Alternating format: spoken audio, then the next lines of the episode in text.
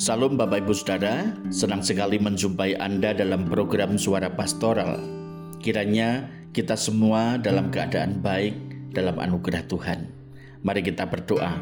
Ya Allah Roh Kudus kami bersuka cita karena Engkau membimbing kehidupan kami dengan firman-Mu dan menjauhkan kaki kami dari jerat iblis yang menjatuhkan. Kami bersyukur dalam nama Tuhan Yesus Kristus. Amin. Saat ini kita akan membaca dan merenungkan firman Tuhan dari Amsal pasal 5 ayat 3, 4, dan 8. Demikian bunyinya karena bibir perempuan jalang menitikkan tetesan madu dan langit-langit mulutnya lebih licin daripada minyak. Tetapi kemudian ia pahit seperti empedu dan tajam seperti pedang bermata dua.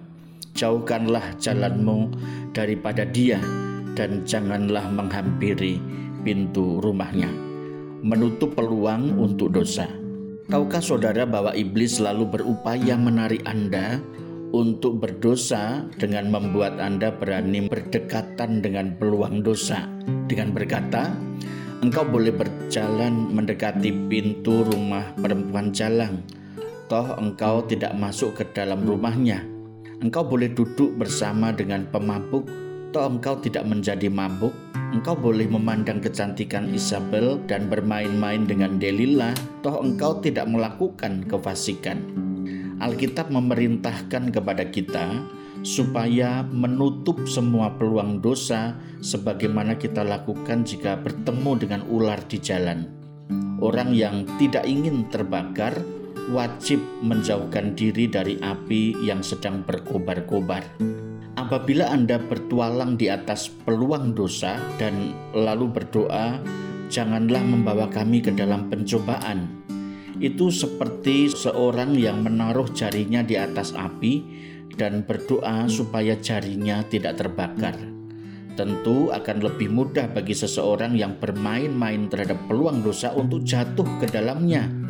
Akan lebih mudah kalah terhadap dosa apabila kita juga tidak menghindari peluang dosa.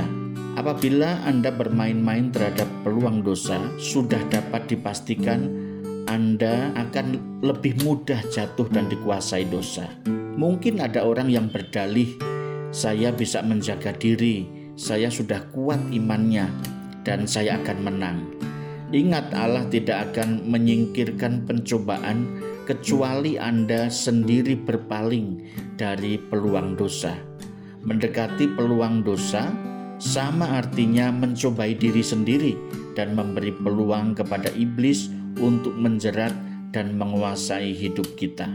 Ketika kita menyadari betapa kita lemah tanpa pertolongan Tuhan menghadapi si jahat, hal ini perlu bagi kita untuk tidak mencobai diri sendiri dan membuka celah dan peluang kepada iblis. Kita harus menghindari dari jerat yang dipasang iblis, menjauhkan diri dari perangkap duniawi karena kita menyadari secara manusia kita lemah dan terbatas untuk itu jangan membuka peluang sedikit pun terhadap dosa. Ingatlah betapa seringnya kita dikuasai dosa ketika bermain-main dengan peluang dosa.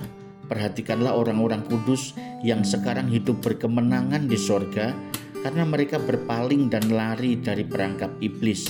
Misalnya Yusuf memilih lari meninggalkan istri Potifar yang terus-menerus menggodanya untuk tidur dengan dia. Iblis tahu betul bahwa peluang yang serasi sudah merupakan separuh kemenangannya. Iblis tahu bahwa kedagingan kita adalah tanah yang subur ketika dekat dengan peluang dosa. Burung yang terbang tinggi sangatlah aman, sebaliknya berbahaya jika terbang terlalu rendah karena lebih dekat dengan perangkap. Menghindari peluang dosa menjadikan kita lebih aman dan terhindar dari perangkap iblis. Kiranya teladan orang-orang kudus seperti Daud, Yusuf, Ayub menjadikan kita orang-orang yang selalu waspada dan menutup celah dan peluang kepada iblis sehingga kita mampu hidup berkemenangan dalam Kristus. Doa saya untuk kita sekalian. Tuhan Yesus ampunilah kami yang sering tidak peka dan sering kali bermain-main terhadap perangkap dosa Mulai saat ini kami ingin memperbaharui komitmen kami di hadapan-Mu supaya kami menghindari jerat iblis dan hidup memuliakan Engkau. Dalam nama Tuhan Yesus kami berdoa. Amin.